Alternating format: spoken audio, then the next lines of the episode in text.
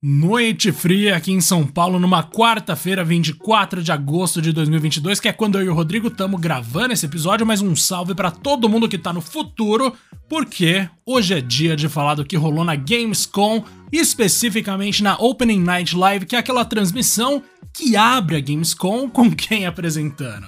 Com o Geoff Keighley, aquele rapaz que só tá abaixo do Todd Howard quando a gente fala em meter o louco falando de jogo. Fala, meu Rodrigaço, como é que você tá?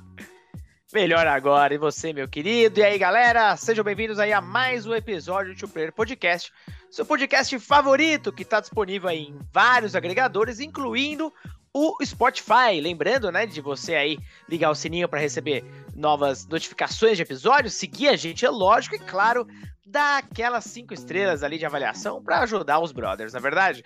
Não esquece de seguir a gente também lá no Twitter, no arroba Podcast 1, porque algum belíssimo safado já pegou esse nome. Mas isso não impede a gente de falar o quê? De evento, Diego.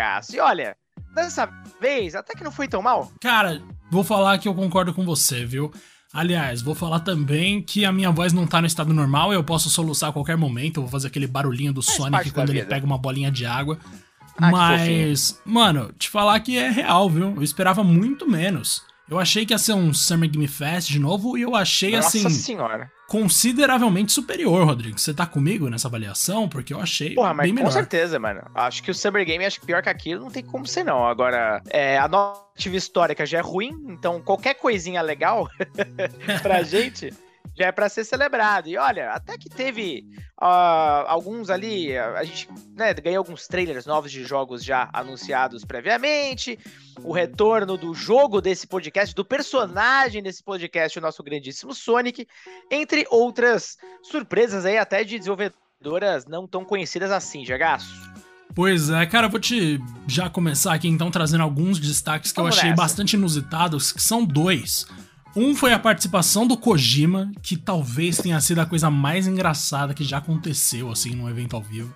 Que até o Geoff Keighley deu risada quando voltou a câmera para ele. Porque era só o Kojima falando: meu podcast vai ser lançado em inglês e em japonês no Spotify, gente. Valeu, valeu. Nossa, foi. Mano, todo mundo esperando o jogo e ele veio e soltou essa. Nossa, o chat da Twitch nesse momento até eu tava dando risada. Tava sensacional. E também. Cara, é um brincalhão. Cara, o carro elétrico de Pokémon você viu isso, Meu Rodrigo? Deus, mano, isso daí eu, eu achei vi, muito mano. louco, mano. Isso aí eu achei da hora. Eu compraria se eu fosse milionário. Mas só Mas nessa hora condição. que apareceu, eu falei, cara, tá valendo tudo agora nesse evento, mano. É... Até que foi. Geralmente a gente reclama de não ser surpreendido aí, ó. Tá aí pelo menos alguma. Isso aí eu duvido a, que alguém previu, mano. Legal. É, é, então. No caso do Kojima, uma coisa interessante que eu ouvi desse podcast aí é que aparentemente, quando você põe os fones de ouvido, de um lado você vai ouvir em inglês e do outro em japonês, mano. Que porra é essa? Duolingo pra quê? É essa? Exatamente. Não, maravilhoso. Kojima inovando como sempre, mas lógico, cadê esse bendito jogo dele? Ninguém sabe. A verdade é que o podcast dele, se não me engano, estreia dia 7 de setembro. Acho que era isso, né? Acho que era isso, mas não, eu é confesso que assim, nesse é. momento eu virei pra minha equipe e, falou, e falei, gente, não precisa fazer essa matéria. Então não tá Virou tá qualquer no, coisa. não tá no nosso site. É, exatamente, exatamente. Mas, cara, Mas... o carro elétrico de Pokémon que eu ah. mais gostei é que tem aquele projetor de verdade para você assistir os filmes. Tipo, uhum, mano, o que, que é isso, é tá ligado? É sensacional, mas agora vamos falar sério, Rodrigo. Vamos começar já a tirar da frente o mais óbvio. para quem não tá ligado, inclusive, recentemente a gente fez um ranqueando os 10 melhores jogos de Sonic para cada um aqui. E Sonic Frontiers vai ser lançado em 8 de novembro para PS5, PS4, Xbox Series, Xbox One, Nintendo Switch PC, Gente, 8 de novembro e a gente teve mais um vislumbre ali, né, Rodrigo? De coisas que vão rolar nesse jogo. E aí eu pude falar pro Rodrigo agora com propriedade que eu desanimei completamente, assim. Nossa, agora eu tô triste. Olha, honestamente, que eu tinha te falado, eu não tava animado desde o primeiro anúncio, mas eu tinha algum algum pé de esperança. Eu sempre achei que aqueles anúncios da IGN eram porquíssimos, foi muito cru, foi muito cedo para mostrar o jogo frame rate horrível e tudo mais. E nesse trailer da Gamescom, a gente fica sabendo aí que a gente conhece uma personagem que vai fazer parte da trama, um personagem super esquisito, inclusive uma meio alien, sei lá que diacho é aquilo. Você também pra variar, não sabia? né? Um personagem inventado. Ah, não, não, um personagem inventado pra variar, velho. Porque cadê, cadê o nosso querido Eggman de Gegaço, o Robotnik, mano? Cadê os amigos? Ele tá Será colonizando o espaço, ele é o Elon Musk do Sonic, cara. Deixa o cara ah, viver. Então, Então é sobre isso, então. E, além disso, a gente conhece ali algumas das fases mais tradicionais do Sonic, até porque naquele mundo aberto, uh, se é que ele vai ser realmente tão aberto assim, a gente vai ter acesso, como a gente já esperava, talvez alguns portais, ou até um acesso parecido com o que era do Sonic 2006, grande Sonic 2006, ou o Sonic Adventure 1, onde a gente tinha acesso ali uh, às fases mais tradicionais e para variar, né, Diego? Entre outras tem a Green Hill. Olha só que beleza, né? Mas uh, tem alguma coisa mais negativa que você pontuaria desse trailer novo? Rodrigo, eu achei que dessa vez a gente ia ter um Sonic solto no mundo aberto em que não existem fases, né? Então eu jurava hum. que a hum. gente ia ter um jogo que funciona como qualquer outro jogo de mundo aberto, um GTA, um The Witcher, em que as fases elas estão incrementadas no mundo, elas não são uma coisa à parte. Uhum. E aparentemente não vai ser isso que vai acontecer, né? Então aqueles puzzles bobos que a gente viu nos vídeos do IGN que você citou, inclusive quando o Rodrigo criticou os vídeos, não era criticando o IGN, era criticando os vídeos em si. Exatamente. Então, tipo, é muita coisa que eles mostraram ali que agora faz sentido porque era tão simples, porque o mundo em si realmente não vai ter muita utilidade, né? Mas, de repente, eles trazendo aí uma narrativa interessante. ah, ah, nem vou completar essa frase. Brincadeira. pode parar, pode parar. Eu nem, eu nem vou completar. Nisso, é, eu nem vou completar esse raciocínio, mano. Deixa quieto. Não, vamos passar ah, para outra triste, coisa. Cara. Só, só pra completar essa parte, eu acho triste porque, lógico, eu gosto da SEGA, acho que né, não é nenhum segredo, mas é, eu não acho, infelizmente, que o Sonic Team seja capaz de fazer algo muito mais elaborado que isso, não, mano. Acho que fica por aí mesmo. É, fica por aí. Inclusive, talvez aí seja a hora, então, da SEGA falar, ó, não deu certo, vamos trocar todo mundo, porque, cara Quanto Nossa, tempo eles não acertam? Isso há o quê? Uns 25 anos, podia, né, Mas... Podia, podia ter feito pelo menos há 15, isso aí é verdade. Mas beleza, né? Acontece. Cara, eu gostei muito de um trailer de Hogwarts Legacy. Eu sei que Harry Potter não é exatamente Bom. uma coisa muito interessante pra sua geração, Rodrigo, mas pra minha, ah, que é um ah, tanto eu, constrangedor... Eu gosto, viu, cara? Ah, então ah, que, que ótimo, então que ótimo. Cara, o Hogwarts Legacy você viu legal, que destacaram bastante as escolhas nesse trailer novo, né? Tá bem sombrio, fala muito do Salazar Slytherin, acho que esse é o nome dele, né? Do cara que é usado de referência ali pra Sonserina. E, mano, o tom desse jogo tá me conquistando assim de uma forma que, meu Deus, vai ser tipo os filmes, vai começar suave e vai terminar, dependendo das suas escolhas, numa depressão horrível, né? Então, assim, pode pode ser bem interessante. Os filmes não terminaram, claro, numa depressão horrível, mas teve momentos muito tristes, e é isso que eu quero ver Sim. eventualmente nessa experiência, mano. Bem legal. Parece que a vibe do jogo vai ser nesse estilo aí mesmo. Vai focar mais nas Dark Arts e o efeito de usá-las. Então, o tom do trailer dessa vez foi bem mais uh, obscuro, meio terror. Cara, achei bem legal, real. É... Esse jogo tem tudo para ser fantástico, mano, na moral. É... Até agora parece que os caras estão acertando tudo. É um jogo single player, é um jogo super complexo, super produção.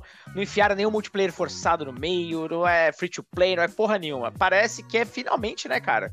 O jogo de Harry Potter, ou, né, sem Harry Potter no nome, que é, a galera gostaria, pelo visto. Com certeza. Para quem não tá ligado, esse jogo Hogwarts Legacy vai chegar em 10 de fevereiro de 2023.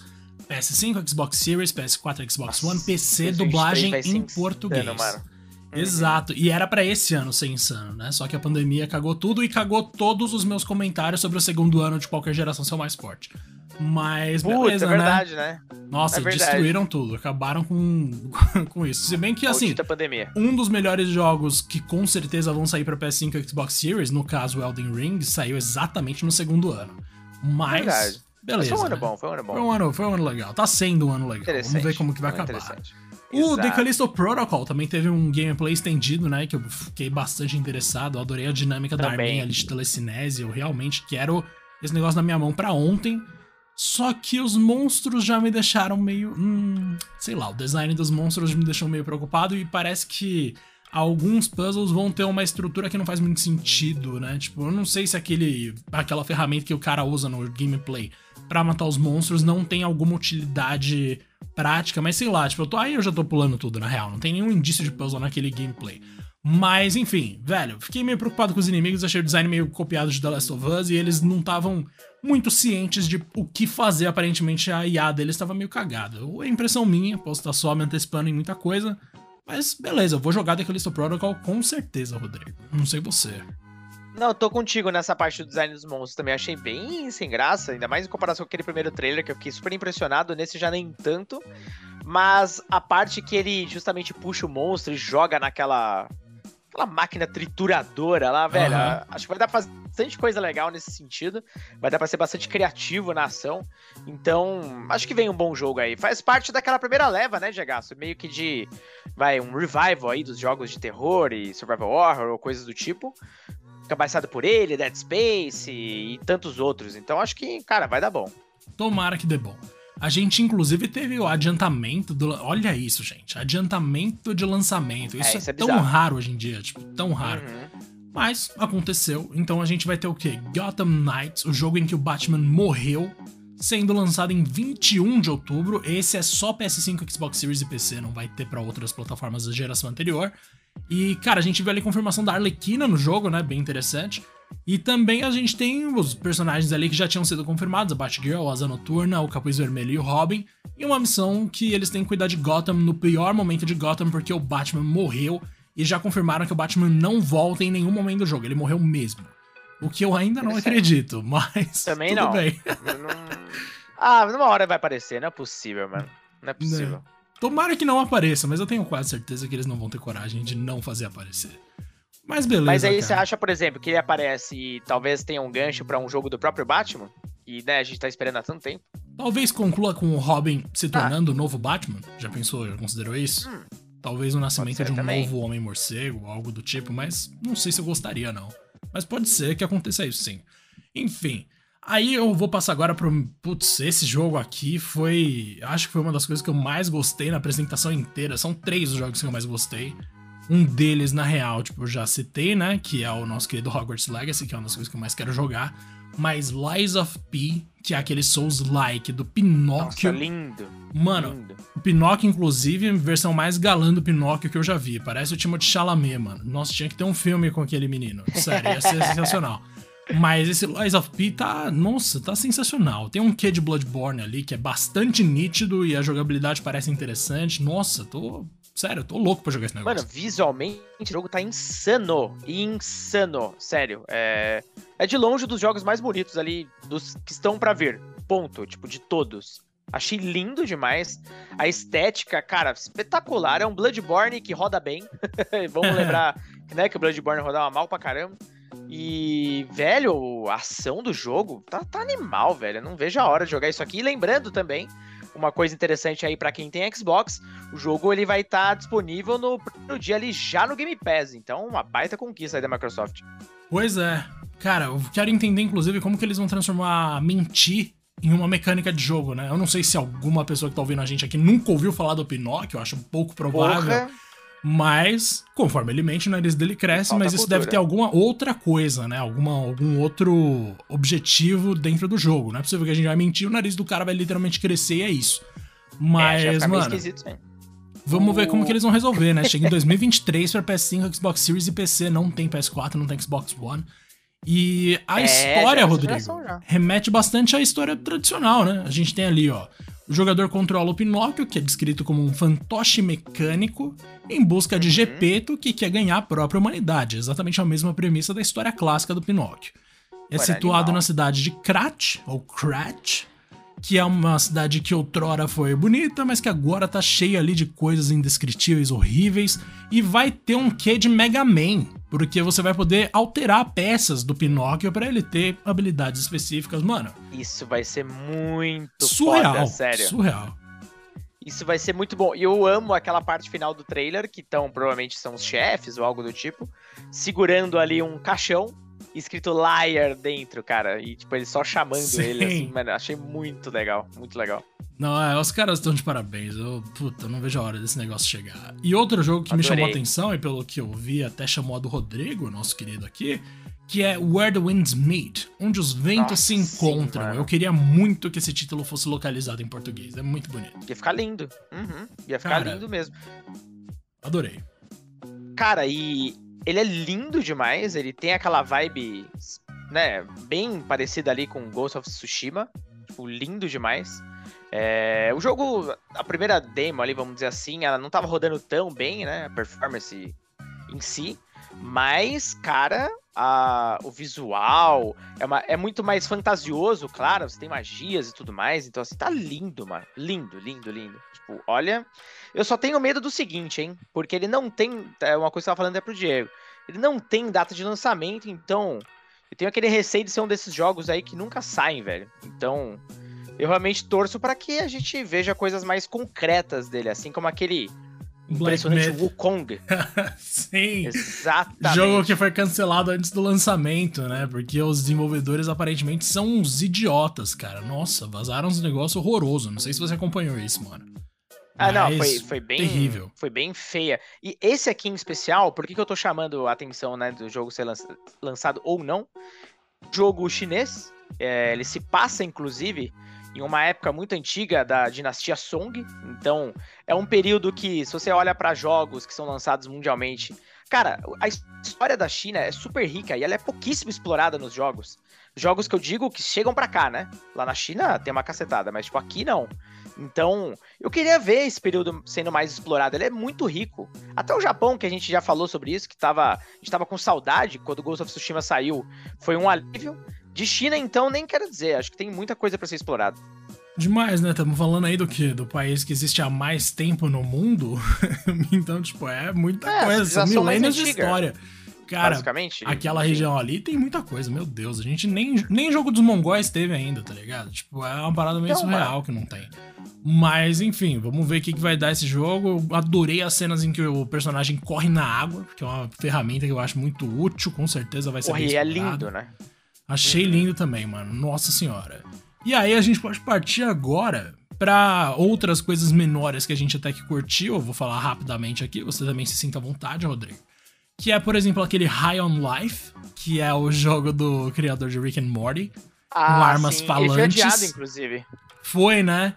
Cara, uhum. e eu achei muito. De verdade, assim, eu tô muito interessado para jogar porque é um tipo de humor que eu até que curto bastante e mais um jogo de Duna, que é o Duna Awakening.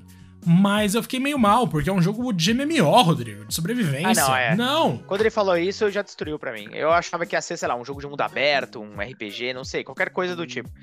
MMO, aí acabou, acabou. O sonho acabou. Total. E Duna virou uma das minhas franquias favoritas na vida. Nossa senhora, aquele filme maravilhoso que é basicamente aí, o trailer um é lindo monte também. de quadro parado, mas eu adoro. Uhum. Velho, e eu comecei a ler o livro depois daquilo. Nossa, eu curti muito o universo, assim. O trailer é realmente bonitaço, mas infelizmente sobrevivência e MMO, esquece. Não tem a menor é... chance de eu jogar. Também então, não curto não, mano. deixa pra você agora trazer seus destaques menores, Rodrigo. Olha, cara, assim, o restante da, da, da, da, feira não. Aliás, dessa abertura não me agradou tanto, assim, honestamente, acho que a gente já falou realmente os enormes destaques. É, tem aquele Atlas Fallen, que lembrou até um pouco Forspoken, mas na, no Lembrou deserto, mesmo, lembrou mesmo. Não verdade. pareceu muito? Verdade, nossa. Parece, inclusive, quando começou a aparecer a mina ali, eu até achei que era um outro trailer do jogo. Só que, lógico, apareceu a produtora, aí já, já foi outra coisa, mas, sei lá, pensei que ia ser uma outra personagem. Não sei, qualquer coisa assim, porque eu peguei o bonde andando do trailer. Mas depois ficou claramente que é outro personagem, enfim, aparentemente tem uma dupla ali, né? Um cara e uma, uma mina. E, bom, um jogo de ação ali aparentemente competente, teve muita CG envolvida ali, claro. É, mas, assim, não é que, nossa, eu tô maluco pelo jogo. Só me chamou a atenção. Visualmente falando e tal, parece bonitinho, né? Um, um RPG ação temático. Uma surpresa, na verdade, mas não vou dizer que é boa nem ruim, mas fico curioso. É o The Lords of Fallen. que basicamente é o seguinte. Lords of Fallen, ele. Lords of the Fallen ele era uma. Ah, mais uma daquelas cópias de uh, Dark Souls e tudo mais. Só que, enfim, o primeiro jogo foi lançado há muito tempo atrás e não fez muito sucesso, não. Agora os caras estão voltando com a série. Sei lá quem pediu, mas tá voltando. E aparentemente acho que essa história se passa antes ou depois, não me lembro agora a ordem Mil da, anos dos depois. acontecimentos. Mil, Mil anos, anos depois, depois, exatamente. E tem a grande diferença que agora se chama The Lords of the Fallen. Veja bem que diferença, né? No ah. título. E, enfim, a tentativa nova dos caras emplacarem essa marca aí, mas. Uh, tem promessas do tipo, ah, o mundo vai ser cinco vezes maior do que o jogo 2014, mas, cara.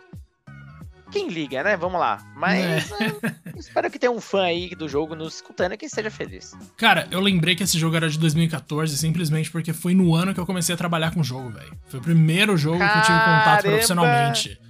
Foi muito doido, assim. Eu realmente achei muito fraco. Nossa, não gostei nem um pouco na época. Mas foi curioso ver esse retorno. É. E teve também a confirmação do Dead Island 2, né? Que vai chegar em. O que, que eles confirmaram? A data de lançamento, né? Que vai chegar em 3 de fevereiro, fevereiro de 2023. Né? Dia 3 de fevereiro. Exato. Cara, sei lá, né? Não sou muito fã de Dead é Island, não, mas tô ligado que algumas é. pessoas gostam, então fica a informação aí. E o Rodrigaço, 20 minutos exatamente aqui pra gente concluir o nosso episódio. Sensacional. Eu só agradeço a sua presença e a sua companhia e alegria, meu querido. É isso. Não, meu querido, eu que agradeço a sua presença. E assim, isso mostra que talvez realmente o nosso nível aí, o, o nosso filtro, vamos dizer, de evento e tal, dá pra ver que o negócio não tá tão bom, né? Porque a gente, tá, a gente falou de coisas bem legais aqui, mas, cara, é impressionante. Eu não sei se é uma memória afetiva, mas os eventos para mim no passado, passado que eu digo, sei lá, uns 8, 10 anos no máximo, era tão cheio de coisa legal, velho. Tipo, a gente era bombardeado de coisas fantásticas. E hoje, tipo, a gente fica caçando um aqui, um ali e tal. Bom, essa Gamescom já foi mais interessante do que acho que quase todos os episódios que a gente já fez aqui de evento. Mas acho que diz muita coisa, né? Sobre, enfim, o momento atual aí desse tipo de, de apresentação. E claro, né, galera? Lembrando, lá no Twitter, a gente tem o link do nosso Discord, mas também lá pelo Twitter a gente quer ouvir de vocês. E aí, qual que foi o destaque dessa Gamescom até então? E se alguma surpresa aí apareceu no meio do caminho. E claro, o jogo nosso de cada dia. O Sonic, o que, que você achou desse retorno do Frontiers? Que realmente, olha. Ai, ai, é isso. É difícil ser fã do Sonic. Diegaço, um grande abraço pro senhor, viu? Pro senhor também, viu? Até mais. Até mais. Música